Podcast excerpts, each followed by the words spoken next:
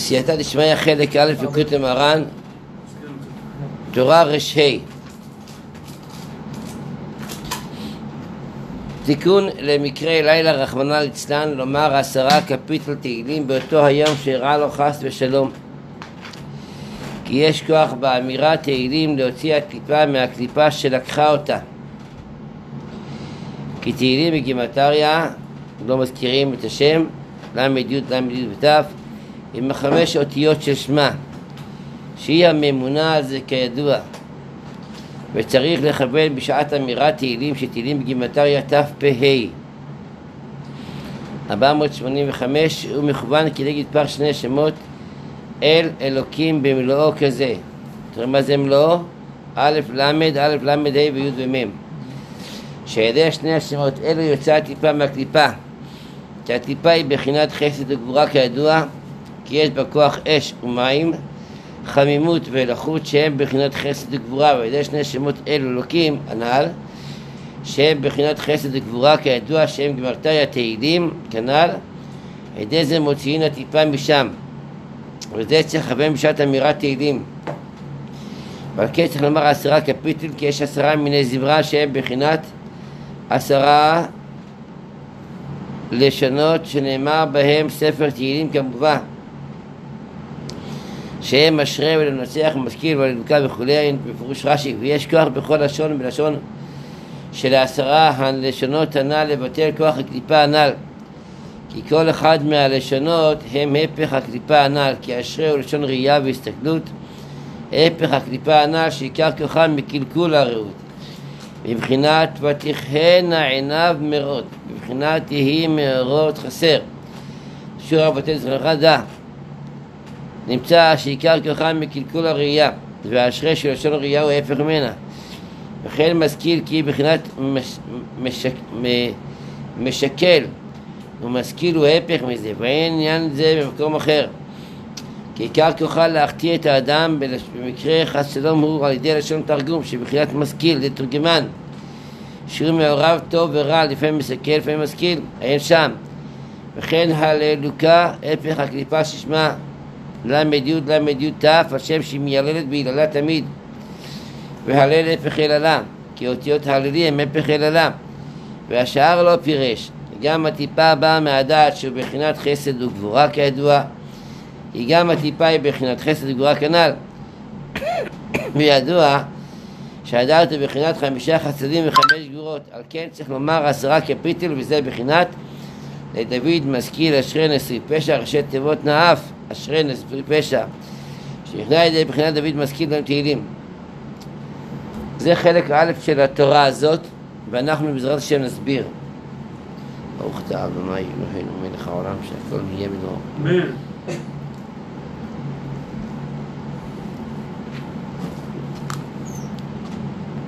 ניתן קצת רקע למאמר הזה. בזוהר הקדוש כתוב שאין תשובה לפגם הברית. זה אומר שאנחנו לא יודעים כלום. מה פגם הברית יותר גרוע מחילול שבת? יותר גרוע מאכילת חלב, מחצה בפסח, אין תשובה, כתוב בזוהר הקדוש. רבנו אמר שבאמת יש תשובה, ואני יודע פשט בזוהר הקדוש, אבל יש תשובה לזה. עכשיו צריך להבין שבעניין של חטא יש שתי חלקים. יש חלק אחד שאדם המרה את רצון בוראו, זה בעיה בפני עצמה. מי שלא מכיר את המלך הוא לא מרגיש, מבחין מה ההבדל בין למרות את פי המלך או את פי ההלך כי הוא לא מכיר את המלך. אבל מי שמכיר את המלך יודע שלמרות את פי המלך זה מאוד מאוד חמור. נחשוב שאתה מגיע למפעל גדול. אתה מתחיל לעבוד שם תגיד איזה מוסר גדול, אתה מתחיל לעבוד. יום אחד אתה מתעצבן על, ה... על אחד מן העובדים שם, אתה מתרגז עליו מאוד מאוד, למה זה ככה, למה... בקיצור זה משהו. עובר שבועיים, אתה צריך להוציא, לקבל את התלוש משכורת, אתה ניגש למשרד, לקח תלוש משכורת ואתה רואה שהוא יושב בכיסא המנהל, אותו עובד שאתה רבת איתו. הוא לא צריך להגיד לך כלום. אתה רוצה לכבוש פניך בקרקע. אמרתי מנהל החברה, לא מנהל החברה, זה...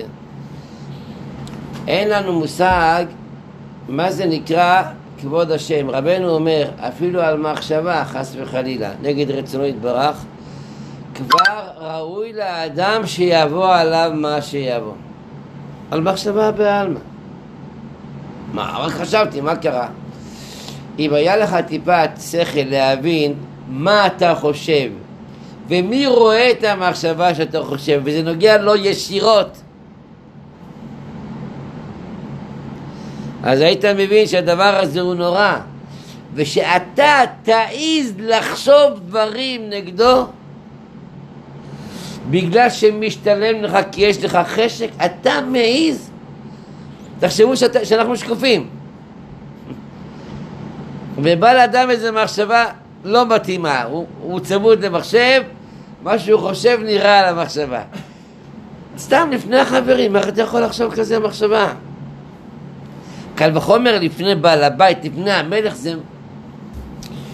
בפרט שבחטא הזה כתוב שאין עליו תשובה. וזה חטא גדול מאוד מאוד. אנחנו לא יכולים לשקול את המעשה מול ההשפעה שלו. יש עוד נקודה בעניין הזה, שהנזק שזה גורם הוא נזק מאוד מאוד מאוד כבוד, כבד, מאוד מאוד. נגיד בכלליות, יש מה שנקרא סטרא דקדושה וסטרא אחר, כן? זה כנגד זה עשה אלוקים. בספר ראשית חוכמה הוא אומר על זה שזה דומה, לקח, לוקח את ראש המלך ושם אותו חוץ מגודכם באסלה. עד כדי כך זה חמור הדבר הזה. איך אנחנו יודעים שזה כל כך כל כך חמור? א', מתוקף התאווה של זה.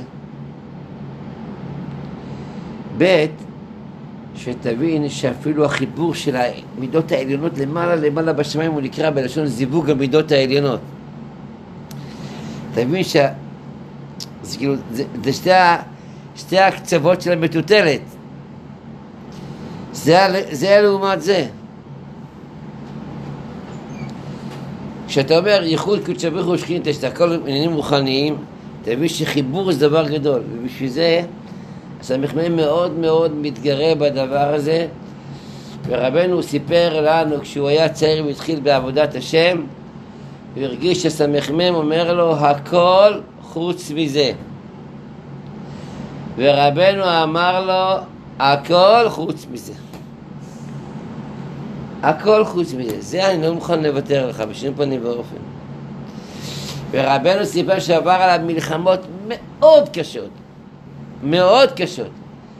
עד שרבנו אמר שיש צדיקים שתיקנו את העניין הזה, אבל אם יש להם זה כמו אור מעובד, עדיין מריחים שזה אור. ורבנו התפאר בעצמו שאפילו לא מריחים את האור בכלל, וזה היה בגיל 17-18. עד שרבנו אמר שאצלו אין איש ואישה והוא לא פוחד מיצר הזה, אלא אם כן הוא ישתגע, חס ושלום. אם הוא ישתגע זה כבר שותה. אבל כל מה שיש לו טיפה שכל כלשהו לא שייך בחרת לזה בכלל. ורבנו ראה שהדור מאוד מאוד מתקשה עם הבעיה הזאת. בפרט שהאריזל כבר כותב, האריזל כותב שאין מי שיהיה בדור הזה נקי. לפני ארבע מאות שנה, תחשוב איזה פריצות היה לפני ארבע מאות שנה, תחשוב. מה היה? הוא אומר, אין בדור מי שנקי מזה. מה נענה לנו? אבל תראה, מה נגיד אנחנו בדור שלנו, שזה כל כך קשים, והרעל כל כך נגיש, וכל כך פיתויים, וכל כך, כל כך, כל כך. ורבנו ישלח בדורות שלנו לתקן את העניין הזה ולהשיב בנים לאביהם שבשמיים. הבעיה הגדולה של החטא הזה, מי שקצת מבין בעניין, שזה על המקום רואים את השינוי. זאת אומרת, מי שמתחיל ללכת למעלה, אם קורה לו איזה טעות, על המקום מרגיש פשש, ירידה.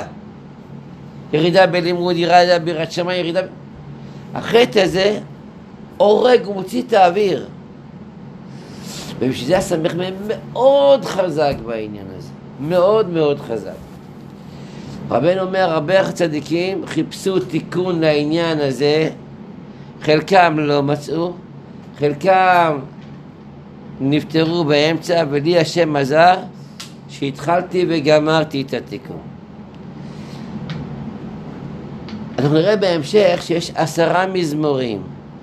סיפר לנו רבי נתן שהעשרה מזמורים האלה היו כתובים אצל רבנו ורבנו לא מסר אותם לרבי נתן. יש את זה כבר. לא הגיע הזמן למסור את זה. ואז שרבן ורב נתן נכנס אליו לחדר וראה את העשרה מזמורים האלה וניסה לקלוט אותם ככה בעין, נתן יכול לקלוט בעין, אבל היה לו, מרוב פחד שהיה לו מרבנו, אז הוא לא קלט את זה. מראש כותב באשר בנחל, הרי היה לנו ספר, היה, רבנו חיבר, מלבד הליקוט למהר"ן היה לנו ספר הנגנז, שלא ראינו מה היה בו, וספר הנשרף, שרבנו ציווה לשרוף את הספר הזה, כי היה תלוי החיים שלו בספר הזה. והוא התייעץ עם אנש, רבנו אשך בלמברג, הוא התייעץ עם אנש, מי שהיה איתו, מה לעשות, שיודע שהחיים שלו תלויים בספר. מאוד מאוד יקר לו שהספר הזה יצא לעולם, מה לעשות? לוותר על החיים או לוותר על הספר? אמר לו התלמיד, אם יישאר לנו הספר ולא יישאר את רבנו, מה נעשה בספר? מה נדע מהספר? אם יישאר רבנו זה יותר חשוב. רבנו קיבל את הגרסה שלו, אמר, טוב, קח את המפתח ותלך לארון זה וזה בבית. לא, לא תבטיח, אבל תלך לבית לארון זה ותבקש מה, משם, מהאישה, משהו, שתפתח את הספר הזה, ואני מזהיר אותך מאוד מאוד שלא להסתכל כלום בספר. אסור להסתכל בספר שום דבר. והוא, אה, תכף שהוא עלה על העגלה לנסוע לברסלב מלמברג, בן אדם נהיה חולה. הבן אדם נהיה חולה, שכב ככה בעגלה, כמו מת. כי הייתה מניעה כסמיך מהם, רצה שהוא לא יגיע ושרבנו... לבסוף מה שהיה, הוא הגיע לברסלב והתחזק ושרף את הספר הנשרף. רב נתן אומר, משה אומר, באשר בנחל, את הקטע הזה, התורה הזאת, זה הצלנו מהספר הנשרף. זה נשאר מהספר הנשרף.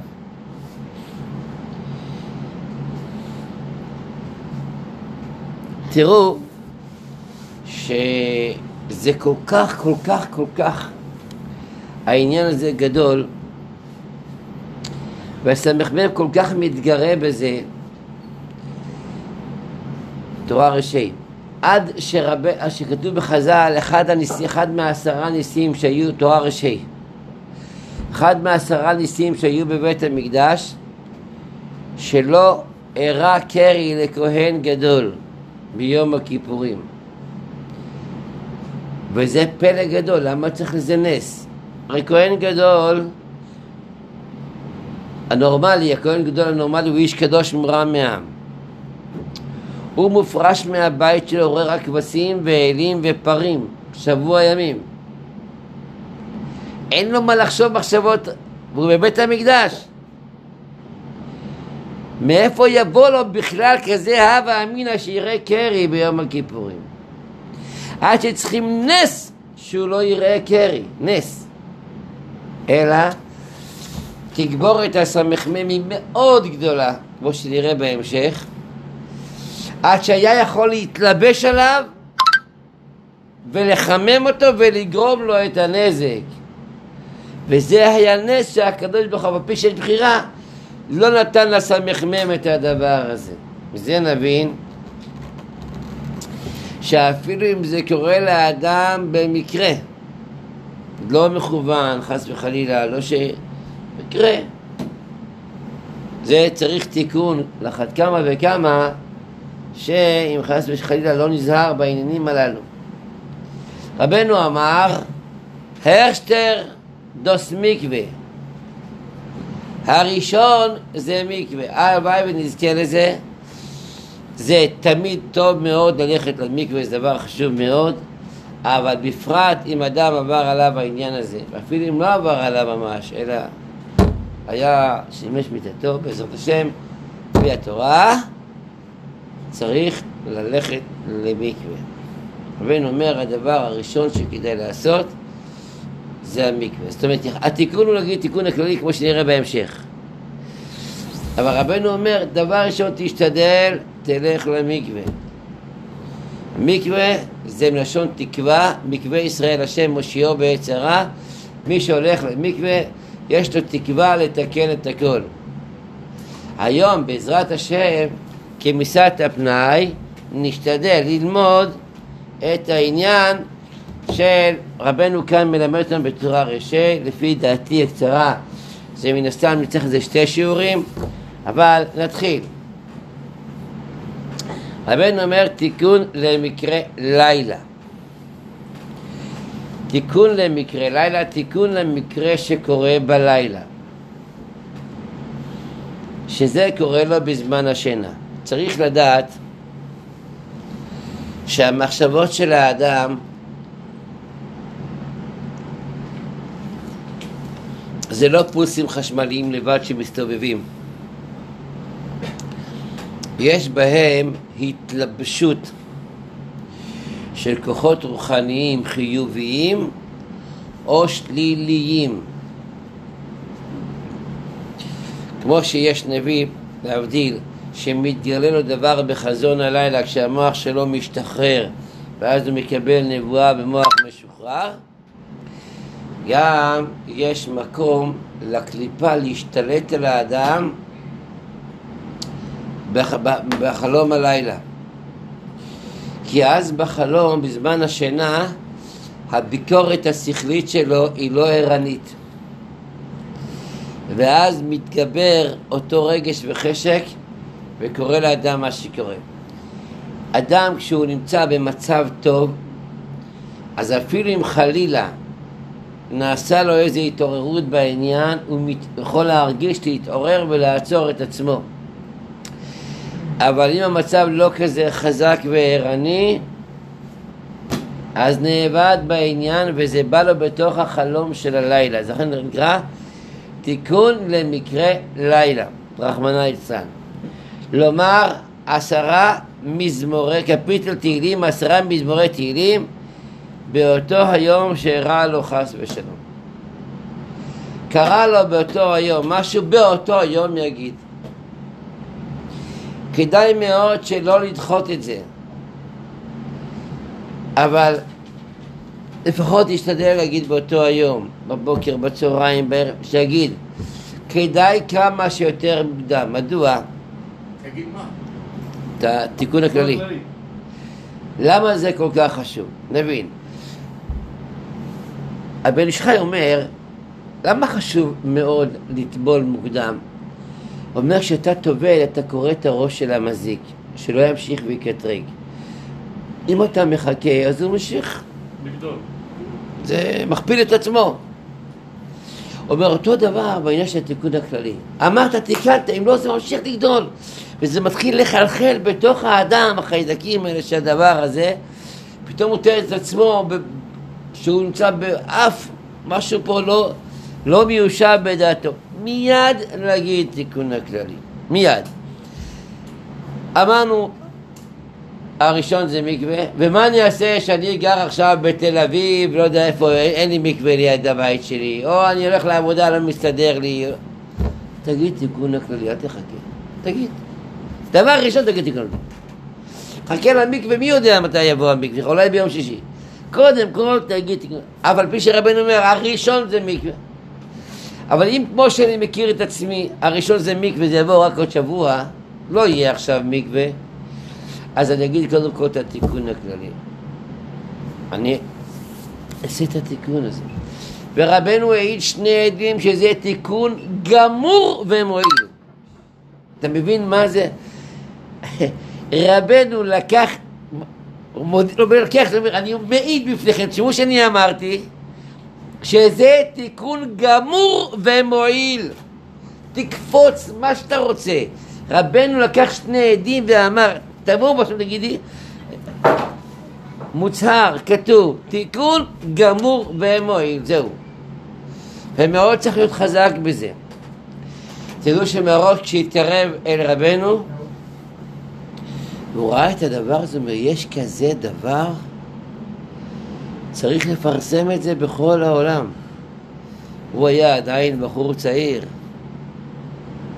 אז, אז ברסלב לא הוכר בכלל בעולם, לא ידעו להגות את זה אפילו ברסלב. אז הוא לקח חותמת, עשה תיקון למקרה לילה, אמר אתם זורים, ט"ז, כמו שנראה בהמשך, ט"ז, ל"ב וכולי, לקח חותמת והיה מסתובב בבתי בית כנסת, בחור בן 17, בחור בן 17 מסתובב, נכנס לבית כנסת, פותח כל הסידורים, אותי טק טק טק טק, רדפו אחריו, עשו לו ביזיונות, אבל הוא אמר, אם יש כזה תיקון, איך אני לא אפרסם את זה לכולם? היום ברוך השם הדבר הזה מאוד מפורסם. גם אנשים שנראים לא דתיים, יש להם את התיקון הכללי. נראה בהמשך שזה כולל כל התהילים. אבל תיקון הכללי הוא תיקון גמור ומועיל. מנהגנו, כפי שלימד אותנו מהראש, לומר את זה בכל יום. ואשר בשדך לומר את זה מיד אחרי התפילה. כי כמו שרבנו אומר, תיקון הכללי הוא תיקון כללי על כל העניינים. לא רק על החטא הזה. רבנו אומר, יש מקומות ששום תיקון לא מועיל להם. כי הם מקומות דקים ועדינים, שום דבר לא מועיל להם, רק התיקון הכללי. מי יודע, מי יכול להגיד, לא איזה מחשבה, עבר איזה כעס, נכשל במשהו, גם הברית זה כולל הרבה פרטים. אמרתי תיקון הכללי, אמרתי תיקון הכללי. רבנו אומר תיקון גמור מועיל, אמרתי. שמע, אבל תראה את הנראה, אתה צודק. אבל רבנו אומר שלהגיד תיקון גמור ומועיל, זהו, אני אמרתי. בבוקר? בבוקר. בבוקר. בישיבות של ברסלב אומרים את זה כל יום? בטח. אה, אצל, אלה שלמדו אצל מהראש, אומרים את זה כל יום. הקפידים כל יום לומד. שאומרים את זה כמה פעמים ביום. להגיד את זה. זה תיקון גמור ומועיל. תיקון גמור ומועיל. רבנו אמר, יגיד, את זה ככה. כי יש כוח באמירה תהילים להוציא הטיפה מהקליפה שלקחה אותה. זה נקודה מאוד מאוד חשובה. אנחנו נראה בהמשך שהרי כל העניין הזה זה עניין של טיפה שמגיעה ממקום מסוים. היא מגיעה מהמוח, דרך עמוד השדרה, ויוצאת במקום שהיא יוצאת. כדי שהיא תצא, צריך להיות תחושה מסוימת בגוף, כדי שהגוף יפלוט את זה החוצה. למה זה כל כך חשוב לסמ"ם שהוא כל כך מתגרה? כי זוהי הזנה כבירה בשבילו. כי אין לרע כוח אמיתי עצמי, אלא רק מה שהוא מקבל מהקדושה הנפולה. כשזה לא בא בקדושה, וזה דבר שהמקור שלו מאוד מאוד קדוש, זה בא בדעת של האדם, וזה לא בא בקדושה, זה מכיל את כל האנרגיות החיוביות שהופכים אותם לשליליות, משתמשים בזה, להפוך את זה לשלילי, ויש לזה כוח עצום בשבילהם. ובשביל זה הסמיך מאוד מאוד מאוד מתגרה בזה, מאוד מאוד, עד שזה אפילו נגד השכל, הריבוי הדבר הזה. עכשיו, אומר רבנו, אז מה יקרה אם תגיד תיקון הכללי? כי יש כוח באמירת תהילים להוציא הטיפה מהקליפה שלקחה אותה. על ידי שהאדם אומר תהילים, אותה טיפה שהקליפה לקחה אותו, אותו חומר אנרגיה האטומית המסוכנת הזאת, אפשר לשאוב אותה חזרה. זה, זה העניין של תיקון הכללי. ואתה לוקח את הרע, משבית אותו מה שהיה קודם. הבן אומר את החשבון הזה, ותשימו לב. אנחנו יודעים שיש לנו ביהדות גימטריה, שזה חשבון של האותיות והמילים במספר חשבונים. ביהדות המספר החשבוני של המילה הוא יש לו משמעות מלבד עצם המילה. זאת אומרת, כשאני אומר שי, שי, אמרתי שי. שי זה מספר 310. המספר הזה שבשי זה 310, יש לו משקל בתור מספר, שזה אומר שאם תמצא מילה מקבילה למספר הזה, בגלל שזה לא, לא אותן אותיות, אבל זה מקביל מבחינת, מבחינה מספרית, יש לזה כוח גדול. כאן זה אחת הדוגמאות. כי תהילים בגימטריה ל' וי', ל' וי' בת'. כמה עולה תהילים בגימטריה? ת' זה 400, מ' זה 40, ל' וי' זה עוד 40, זה 480 ועוד ה' זה 5. תהילים בגימטריה 485 מבחינה מספרית.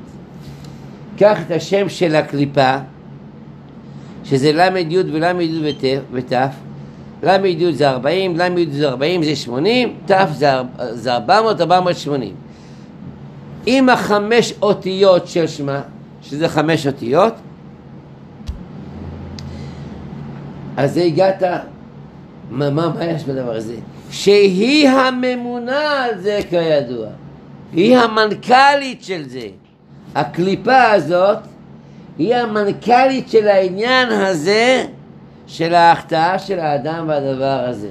בגלל זה בגימטריה הוא אומר זה ממש המילה תהילים. כן, שזה משקל, כן, כן. כאילו אותו כוח כן, כן, כן, בקדושה להוציא, כן. וצריך לכוון בשעת אמירת תהילים שתהילים בגימטריה תפ"ה 485 שהוא מכוון כמספר, כאן רבנו מוסיף לנו עוד איזה נתון, קראו מספר השני שמות כל אלוקים. יש במזמור ע"ז, יש לנו במזמור ע"ז, שכתוב שם, הפסוק השני, אה,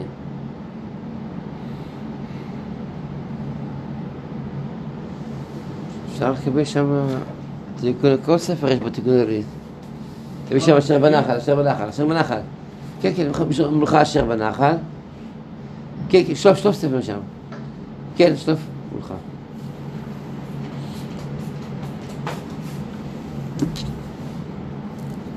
כן, בסדר.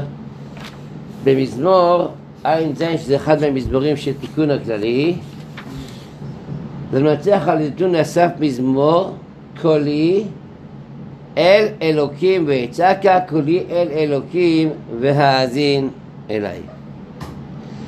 אומר רבנו, קולי אל אלוקים, לכאורה המשמעות, קולי אל האלוקים. אומר רבנו, לא, קולי זה אל אלוקים. אז זה הכל שאני עושה, אני עושה אל אלוקים. מה, מה זה אומר? אומר רבנו, השם הזה אל אלוקים, כמה זה יוצא בגימטריה? עכשיו כאן עושים במילוי, אל אלוקים במילוי. זאת אומרת, מה זה מילוי? אל, איך כותבים? א', תעשה תמלא אותה, א', ל' ופה. תמלא, א', מלא. ל', תמלא אותה, ל', מ' וד'. אותו דבר בשם אלוקים, א' זה א' ל' פ', ל' זה ל' מ"ד, ה' וי' זה אומר שעל ידי שני השמות האלו, שעל ידי שני השמות האלו יוצאה טיפה מהקליפה. זאת אומרת, אומר רבנו, תשימו לב, בקונטרסטים כשרואים את ה... בקונטרסטים כשרואים את, ה, את השמות האלה, כתוב שם לכוון אל אלוקים. אומר רבי לך שבשני, תכף רבי נסביר את הקשר, אבל בשני השמות האלה, כל ואלוקים, זה גורם לשאוב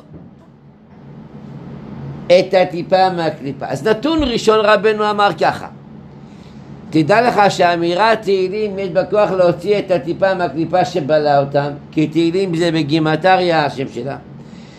באופן פרטני יותר בתוך התיקון הכללי יש השמות כל אלוקים והשמות האלה כל אלוקים הם הסגולה למשוך את הטיפה מהקליפה שבלעה. אז תהילים אני מבין למה זה כנגד זה אותו חשבון. מה עושה השמות האלה אלוקים? מסביר רבנו כי הטיפה היא בחינת חסד וגבורה כידוע. למה?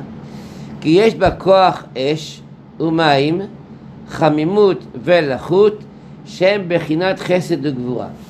זה אתם יודעים ש... נסביר. אתם יודעים, יודעים, הרי יש לנו ארבע יסודות, נכון? ארמה, אש רוח מים עפר. עכשיו, יש לנו עשרה ספירות, שזה חב"ד חגת נעים, חכמה בן הדת, חסד גבורה, תפארת נצח עוד יסוד מלכות. כל מוצר בעולם הוא לא, הוא כולו בנוי, הקוד הגנטי שלו זה לפי הבחינה הרוחנית שלו לאיזה ספירה הוא שייך. התכונה שלו, למשל, חריף, התכונה שלו באה מגבורה, במידת הגבורה. מתוק זה בא מחסד. זאת אומרת, העשרה ספירות האלה הם הקוד הגנטי של כל המוצרים שקיימים בעולם. זה מה שמוביל על הרעיון שכל הגשמיות של העולם היא כולה הקוד הגנטי שהכל זה, זה, זה דברים רוחניים. עד שרבנו אומר שצדיקים גדולים יכולים ליהנות מהתא הרוחני שבמאכל. הם שואבים מהגימטריה? כן, כי אני עכשיו, נגיד, אני אוכל 200 גרם בשר אז יש בזה רמת תזונה מסוימת שהבשר כוח ברזל אני אוכל 200 גרם ברזל? לא גרם אחד או שניים אבל אני צריך לאכול 200 גרם ברזל 200 גרם בשר כדי להוציא את הגרם עכשיו, מה אני עושה במעבדה? אני שולף את הגרם ברזל מהבשר עכשיו אלה הצדיקים הם שולפים, כשהם אוכלים, הם שולפים את החלק האלוקי, מברים את החלק האלוקי שבתוך המאכל והם נהנים מאותו חלק אלוקי שבתוך המאכל. זאת אומרת, הטעם שהם מקבלים מן המאכל זה לא מהכלליות אלא מהקוד הגנטי שלו, הרוחני. והם, רבנו אומר, בשביל זה צריך להיות צדיק. ויש עוד דבר שמספיק בשבילו להיות גאון. אבל גאון שאין כדוגמתו, לדעת כל חומר מה הוא מכיל וכל אחד מהתרכובת שזה מכיל, לאיזה ספירה זה שייך. רבנו אומר שבשביל זה צריך להספיק להיות גאון. אבל כדי ליהנות כדי ליהנות מהאותיות עצמה, בשביל זה צריך להיות צדיק גדול. למה אני מעריך את כל זה?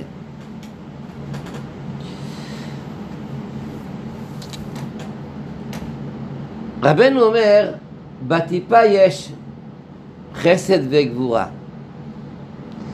כי הרי הטיפה יש בה חמימות ולחות.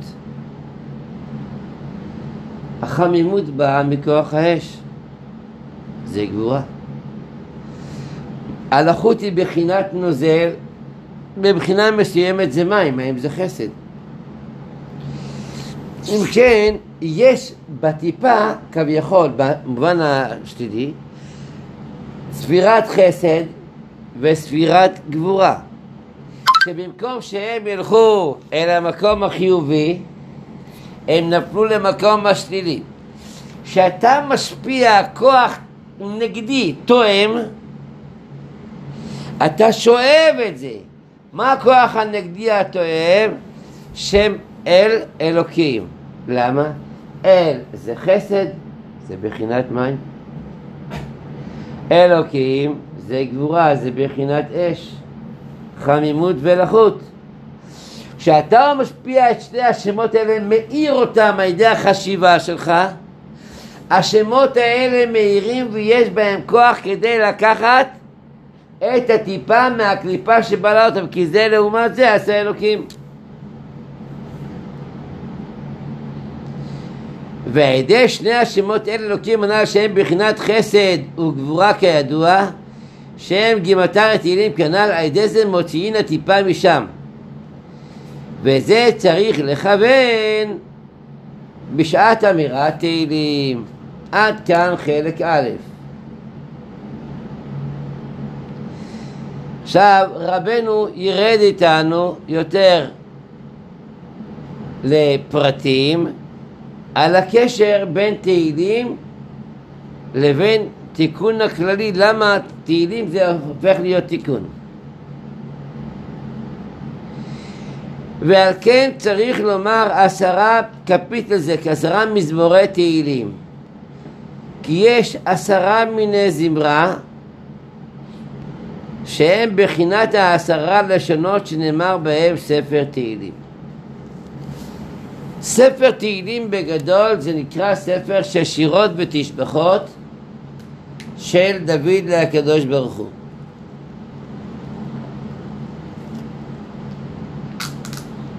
וכמו שאנחנו יודעים,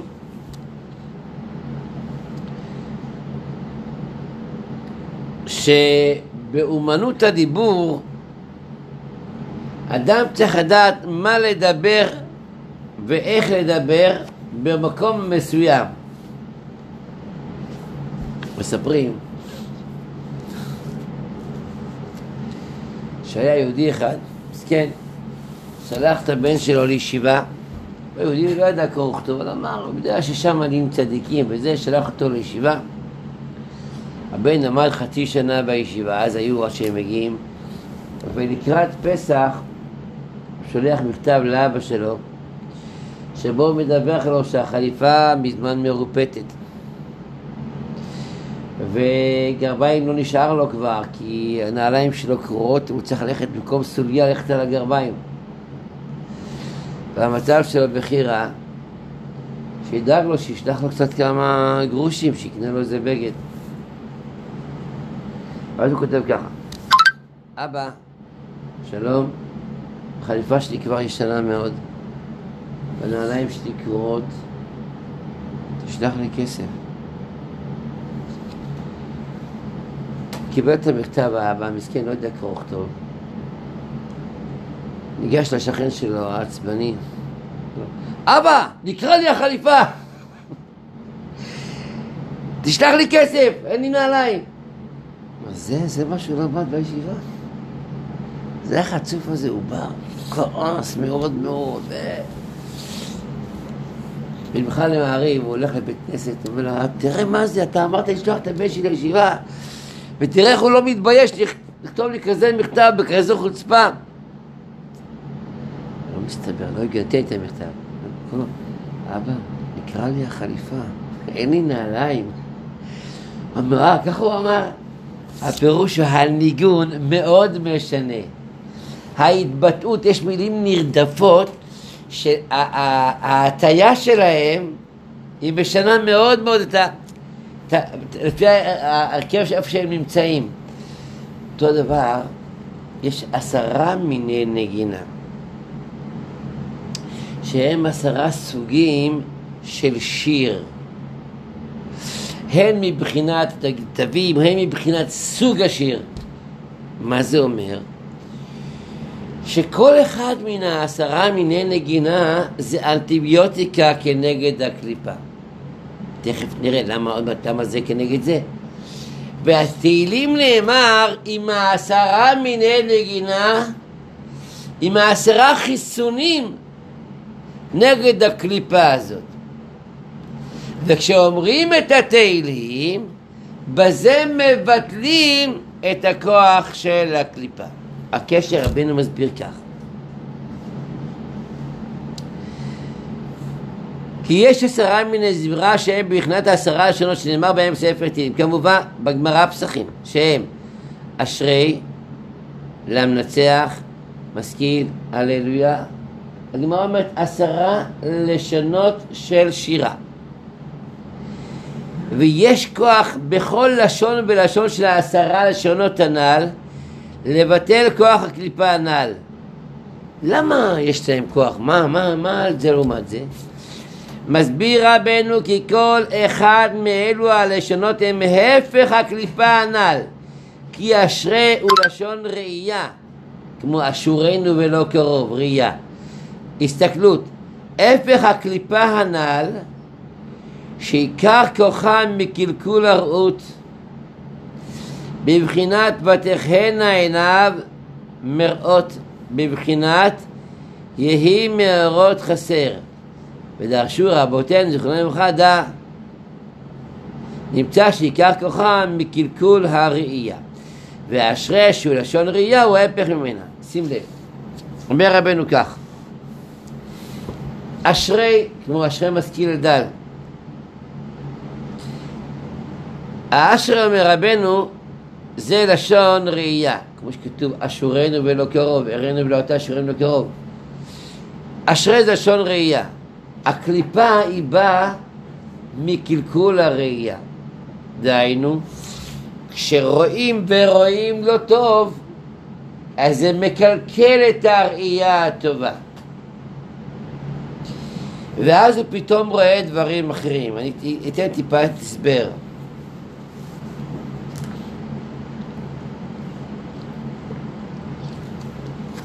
מה אתה אומר, דניאל? הי- היית רוצה להיות מציל בים מעורב? לא. אולי גם לא בים נפרד. אבל לא היית רוצה להיות מציל בים מעורב. האם מותר על פי ההלכה הפשוטה להיות מציל בים מעורב? מותר. אוי לו ואבוי לו למותר הזה. ואני אסביר מה. ההלכה קובעת. מותר שיהיה רופא נשים. אז איך הוא יכול... אה, צריך לראות, לנגוע. אז הגמרא אומרת, בעבידתיה טריד. הוא טרוד בעבודה שלו, אבל מי שיושב בסוכת המצילים, יש לו הרבה זמן להיות משוגע. אבל ברמת העיקרון, מה- במה הבאתי את זה? ברמת העיקרון, כשהוא טרוד באותו דבר, אז הוא לא רואה. הוא מסתכל, הוא לא רואה. הוא לא נמצא שם. אם באמת טרוד בעבודה, הוא לא רואה את זה, הוא לא מרגיש את זה, הוא לא שם לב לזה. אם הוא פנוי מן העבודה, אז הוא נשאב לזה. זאת אומרת, כשהראייה שלו היא לא נכונה, אז מתקלקלת הראייה שלו. אבל כשהראייה שלו נניח לצורך העבודה, אז אפילו שבפועל הוא ראה, נגיד, בנות, על איזה יותר, הולכות, הבנות שלנו הולכות אה, צנועות, מכוסות מכף רגל ועד אה, גרביים. מכוסה, הולכים אה, ארוך והולכים גרביים, בכל זאת, זה ים. המתיר, האמת הבעיה היא של המתיר, לא שלהם, אבל לא משנה. המתיר בזה בגלל שהבעביד את תריד, הוא טרוד בעבודה שלו. אז מה, אז הוא לא רואה? הוא לא רואה! מה הפירוש? הוא לא רואה את הקלקול, הוא עכשיו במתח של העבודה שלו. הרי אתה רואה מכאן שאתה רואה. עכשיו, ברגע שהוא לא נמצא בתוך המתח של העבודה, ומטרת הראייה היא מטרה אחרת, באותו זמן מתקלקל. ותכהנה עיניו מראות. העניין של הראייה של התקלקלה מהראייה. דהיינו, כשרואים לא טוב, אז זה מתקלקל לראייה, וזה דבר מדהים. כשאדם במצב רוחני טוב, יש הרבה דברים שהוא לא רואה, הוא לא מרגיש אותם. הוא עובר לידם, הוא לא מרגיש אותם. אפילו אם הוא ראה בעיניים, הוא לא ידע. לא, לא, לא שם את הפוקוס שלו שם, לא התעניין בזה. כשחס וחלילה המצב לא טוב, הוא פתאום כן רואה אותם. מה קרה? תחום ההתעניינות השתנה. וכיוון שתחום ההתעניינות השתנה, גם הרמה שלו השתנתה והיה קלקול. הקליפה היא נובעת מקלקול הראייה. הראייה היא מעבירה את הווירוס מהבחוץ אל הבפנים, עין רואה ולב חומד. וזה מכפיל את עצמו בתוך הלב. כמה וכמה פעמים. עכשיו שימו לב, וחבנו הקדוש כאן קושר את הדברים. כי אשרי הוא לשון ראייה והסתכלות הפך הקליפה הנ"ל שעיקר כוחה מקלקול הרעות. עיקר כוח היצר הרע הזה של האריות של ניאוף זה בא, בא מראייה מקולקלת. מבחינת ותכהנה עיניו מראות שמה זה עושה? יהי מאורות חסר, יש ראייה מקולקלת ודרשו רבותינו זכרנו לברכה, דע שם של הקליפה הזאת. אז הראייה המקולקלת גורמת, מחזקת את הקליפה הזאת. נמצא שעיקר כוחה בקלקול הראייה. ואשרי שהוא לשון ראייה, הוא הפך ממנה. שעכשיו הוא רואה טוב ולא רואה את הדבר השלילי, לא מרגיש אותו. וכן משכיל כי היא בחינת משקל. הוא משכיל הוא ההפך מזה, ועניין, ועניין זה עיין במקום אחר. כי עיקר כוחה להחטיא את האדם במקרה אחד הוא ידי שם תרגום שהוא ההפך בחינת משכיל על דרך תרגמן, שהוא בחינת תרגמן, שהוא מעורב טוב ורע. לפעמים משקף, לפעמים משכיל, אין שם. אני רוצה להגיד לכם מילה בעניין הזה. תדעו שיש נשמות שנפלו בתקלה. חס וחלילה, הקליפה הזאת היא עושקת. אומרים בסליחות לעשוקים אין מנחם. הקליפה הזאת עושקת את הנשמות שהיו צריכים להיברא, אה, להיברא על ידי האדם, והיא רוכבת על הקוד הגנטי שלהם, והיא ניזונת ממנו. כביכול היא לוקחת, היא לוקחת את הילדים שהיו צריכים להיוולד מהפעולה הזאת. לכן היא גורמת משקל, כמו שמשמורת עם ישראל, אב שכול, מה זה אב שכול? שאיבד את הבן שלו. עכשיו, מזמור משכיל לדוד, משכיל זה אותיות משקל. אז משכיל אומר גם רבנו, זה הפך הקליפה, למה? כי משכיל יש לו שתי משמעויות. או משכיל מחכים את האדם, שם לו את הראש במקום, או משקל, משקל את האדם, מעלים אותו. אומר רבנו כי עיקר כוחה להחטיא את האדם במקרה הוא על ידי לשון תרגום דהיינו שהאין בהירות בתפר בין הטוב לרע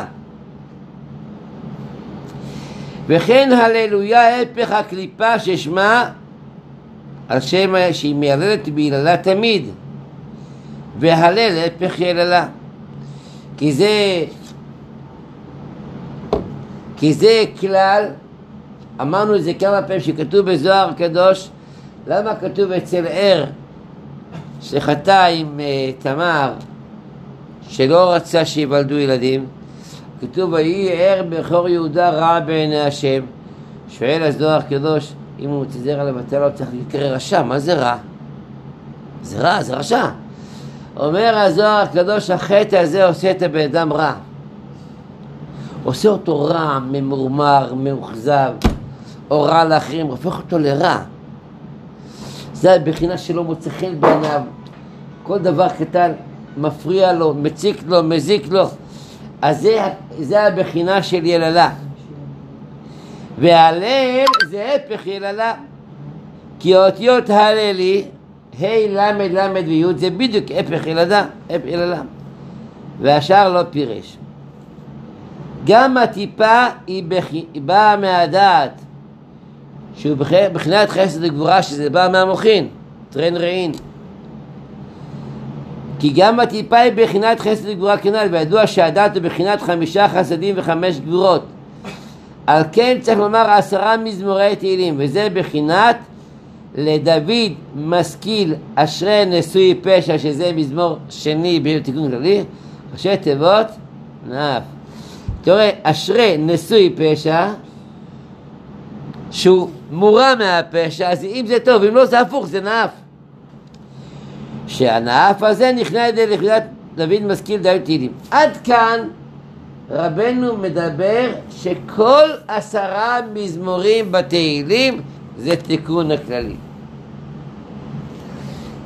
אם ירצה השם בשיעור הבא, רבנו יסביר לנו בפרטיות שישנם עשרה מזמורים נבחרים מהתהילים שהם הייחודיים בעניין הזה, והשם מזכנו שנזכה לתקן את כל הדברים שצריכים לתקן. ברוך אדוני לעולם, אמן ואמן.